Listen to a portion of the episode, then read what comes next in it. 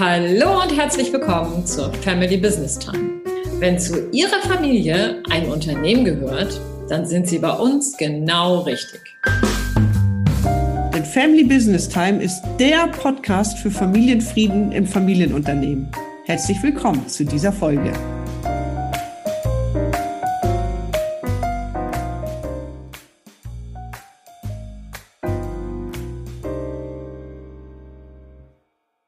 In unserer heutigen Folge, da werfe ich mit Susanne Dahnke den Scheinwerfer auf die vielleicht ganz entscheidende Kompetenz für den langfristigen Erfolg einer Unternehmerfamilie. Mein Name ist Susanne Dahnke und wir begleiten Sie dabei, Ihre Familie und Ihr Unternehmen sicher in die Zukunft zu führen und dabei den Familienfrieden zu bewahren. Liebe Susanne, heute beschäftigen wir uns bei der Family Business Time endlich wieder mit einem Thema, das eigentlich ja zu unserer beiden Favoriten gehört, würde ich mal sagen. Und das ist die mhm. Familienverfassung. Und bis dato haben wir über die Familienverfassung in unserem Podcast ja noch gar nicht so ausführlich gesprochen. Und ich fand das immer sehr bedauerlich, aber ich wusste ja auch, dass das einen guten Grund hatte. ähm, denn in der Pipeline war etwas, ähm, auf das wir uns zu diesem Thema gerne beziehen wollten. Und das ist etwas, was jetzt erst vor kurzem das Licht der Welt erblickt hat. Und nun ist es eben soweit. Und magst du uns kurz verraten, wovon ich spreche? Ach, danke, Carola, dass du das so schön spannend gemacht hast. Ja, das war für uns auch spannend. Ich habe mit meiner Kollegin Daniela und meinem Kollegen Marcel ein Herausgeberbuch auf den Markt gebracht. Das heißt Familienstrategie erleben und gestalten. Und darin haben wir drei mehrere Beiträge geschrieben, aber es gibt eben 26 weitere Autoren und Autorinnen, die sich aus ganz verschiedenen Blickwinkeln damit beschäftigt hat, was eine Unternehmerfamilie alles so bedenken und miteinander besprechen sollte auf dem Weg zu ihrer Familienstrategie. Und was mich besonders freut, liebe Carola, ist, dass ja auch du einen Beitrag in unserem Buch geschrieben hast. Ja, das stimmt. Danke dafür. Und ich kann mir vorstellen, wir könnten uns jetzt noch Stunden über den Entstehungsprozess dieses Buches unterhalten. Und ich wette, du hättest wirklich viel Spannendes darüber zu berichten. Mhm. Und ich freue mich auch darauf, vielleicht an anderer Stelle noch mal mehr von dir darüber zu erfahren. Heute möchte ich hier mit dir aber gerne inhaltlich einsteigen, denn ich finde, das Buch, das beleuchtet etwas, was in seiner Bedeutung für das nachhaltige Gelingen und das Leben einer Familienstrategie nach meinem Empfinden noch nie so explizit herausgestellt wurde. Mhm. Nämlich, ich rede von der Dialogkompetenz. Die Dialogkompetenz, die sich eine Unternehmerfamilie durch das gemeinsame Erarbeiten einer Familienstrategie beziehungsweise der Familienverfassung aneignet. Mhm. Und bevor ich dich bitte, doch einmal darzustellen, was unter dieser Dialogkompetenz eigentlich zu verstehen ist, lass uns noch kurz noch einmal die Begriffe Familienstrategie und Familienverfassung abklären. Das Buch heißt ja Familienstrategie erleben und gestalten. Haben also Familienstrategie und Familienverfassung für dich die gleiche Bedeutung? Hm, sie sind sich sehr nah, sie haben nicht die gleiche Bedeutung. Für mich ist eigentlich die Familienstrategie das, was die Familie sich überlegt, was sie mit dem Unternehmen erzielen will, auf allen möglichen Ebenen, welche Werte sie leben will, wie sie kommunizieren will mit dem Unternehmen, wie auch die Inhaberstrategie ist, also Entnahmepolitik, solche Fragen werden gestellt bei der Erarbeitung der Strategie und in einer Verfassung, in einer Familienverfassung oder Charta dann niedergeschrieben. Das ist sozusagen das Papier, was am Ende von allen Beteiligten unterschrieben wird. Mhm. Okay, das finde ich einen wirklich guten und passenden Ansatz. Und also lass uns gerne bei diesem Verständnis bleiben. Äh, jetzt aber zu meiner Frage nach der Dialogkompetenz. Magst du das einmal kurz erläutern, was damit gemeint ist? Ja, sehr gerne. Das ist, ähm, dieser Begriff ist entstanden tatsächlich in dem Beitrag, den wir drei äh, gemeinsam für dieses Herausgeberbuch geschrieben haben. Und zwar ist, meinen wir damit die ganz aktive Auseinandersetzung mit dem Gegenüber. Und zwar so lange dem anderen zuzuhören, bis wir selber wirklich verstanden haben, was eigentlich gemeint ist. Und man nennt das so Anschlussfähigkeit herstellen. Also das heißt, wenn ich wirklich verstehe, was der andere meint, dann gehe ich darauf anders ein, als wenn ich in Gedanken schon bei meiner Formulierung, bei meiner Meinung bin. Und was da entsteht, wenn Dialogkompetenz von mehreren Seiten gelebt wird, ist, dass zwischen den Worten, so würde ich es mal sagen, was total Neues entstehen kann. Das, was mhm. vorher noch in keinem Köpfchen mhm. war. Meinst du denn, dass die Dialogkompetenz etwas ist, was sich eine Unter Unternehmerfamilie auch ein Stück weit unbewusst aneignet? Also eine Kompetenz ist, die sie sich auf ihrer familienunternehmerischen Reise aneignet und sich selber den Koffer legt?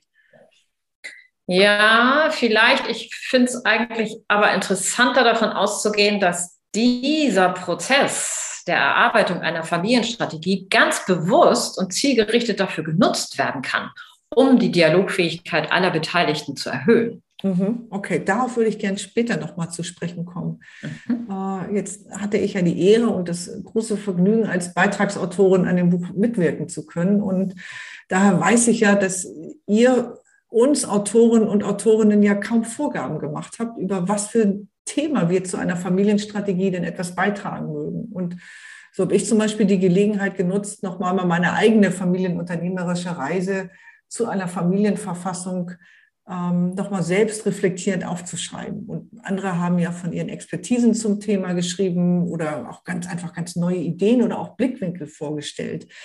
Was ich aber so erstaunlich finde, und das stärkt ja genau das Argument, dass die Dialogkompetenz vielleicht so etwas für die Schlüsselkompetenz für das langfristige Gelingen einer Familienstrategie ist. Ähm, also was ich so erstaunlich finde, äh, ist, dass eigentlich fast jeder Beitrag unmittelbar oder mittelbar mit dieser Dialogkompetenz zu tun hatte. Mhm. Ja, das ist ja auch so sozusagen unsere Klammer um alle Beiträge. Denn alle Themen, die in diesem Buch präsentiert werden, die leben von dem interaktiven Austausch der Angehörigen miteinander. Mhm. Ich lasse mich mal zwei Beispiele vielleicht schildern. Da gibt es das Thema Security.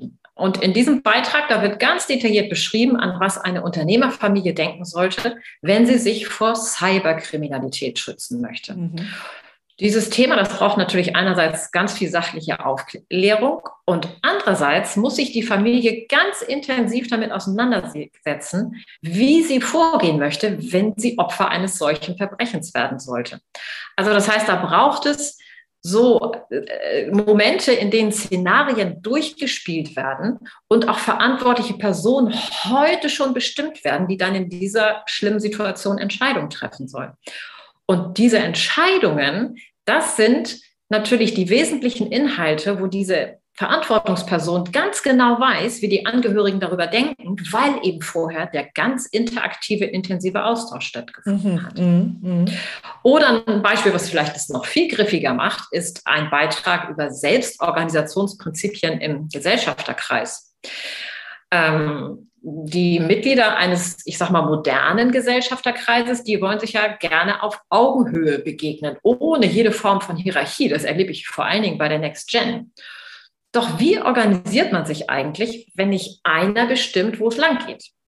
Und da ist dieser aktive Generationendialog total entscheidend. Und ohne Dialogkompetenz an dieser Stelle, also wirklich diesem echten tiefen Interesse am Verstehen der Meinung des anderen, besteht da ganz schnell die Gefahr eines ganz oberflächlichen Austausches, der nur die wesentlichen Punkte vielleicht anschneidet oder sogar unter der Oberfläche unausgesprochen lässt. Hm. Und wie erklärst du dir das?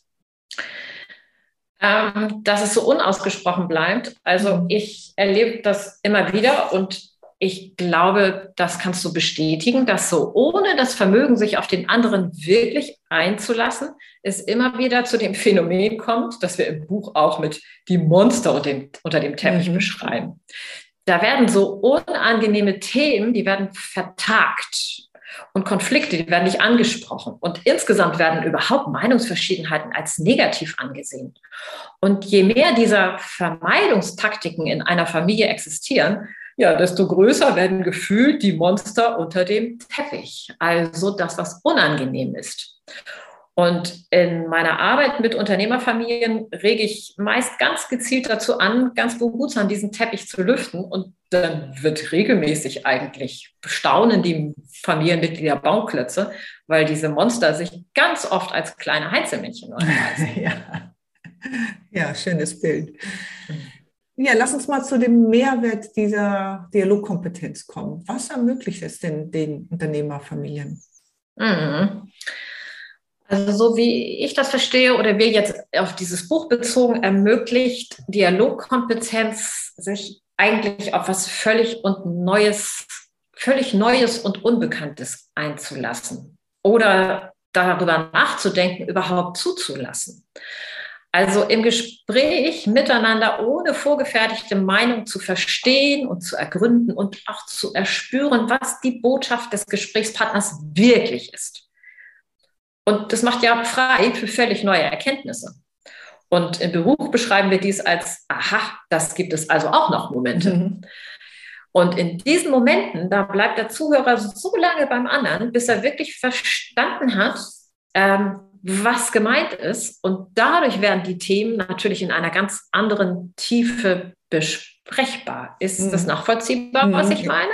Ja. Ich glaube, du hast eigene Erfahrungen. Ne? Ja, mhm. genau, absolut. Mir kommt es auch gerade wieder, äh, die Erinnerung. Ähm, denn bei dem Erstellen unserer Familienverfassung, Verfassung, da hatten wir in der Tat die besten Momente, wenn wir uns mit genau dieser offenen und staunenden Einstellung begegnet sind. Äh, denn einfach weil alle Ansichten dann wertungsfrei geäußert werden durften und auch ihren Raum bekamen. Mhm. Ich erinnere zum Beispiel mich daran, dass wir bei dem Thema ähm, Risikobereitschaft bei Investitionen, da waren wir gefühlt Lichtjahre zunächst voneinander entfernt. Und mit diesem gewissen Aha-Moment gelang es uns dann, den anderen und die anderen erstmal überhaupt zu verstehen und dann auch wirklich ein Einvernehmen bei dem Thema zu erzielen. Mhm. Ja, ein sehr gutes Beispiel. Und ich sag mal, wie es bei mir ankommt, wie ich das verstanden habe, was du beschrieben hast.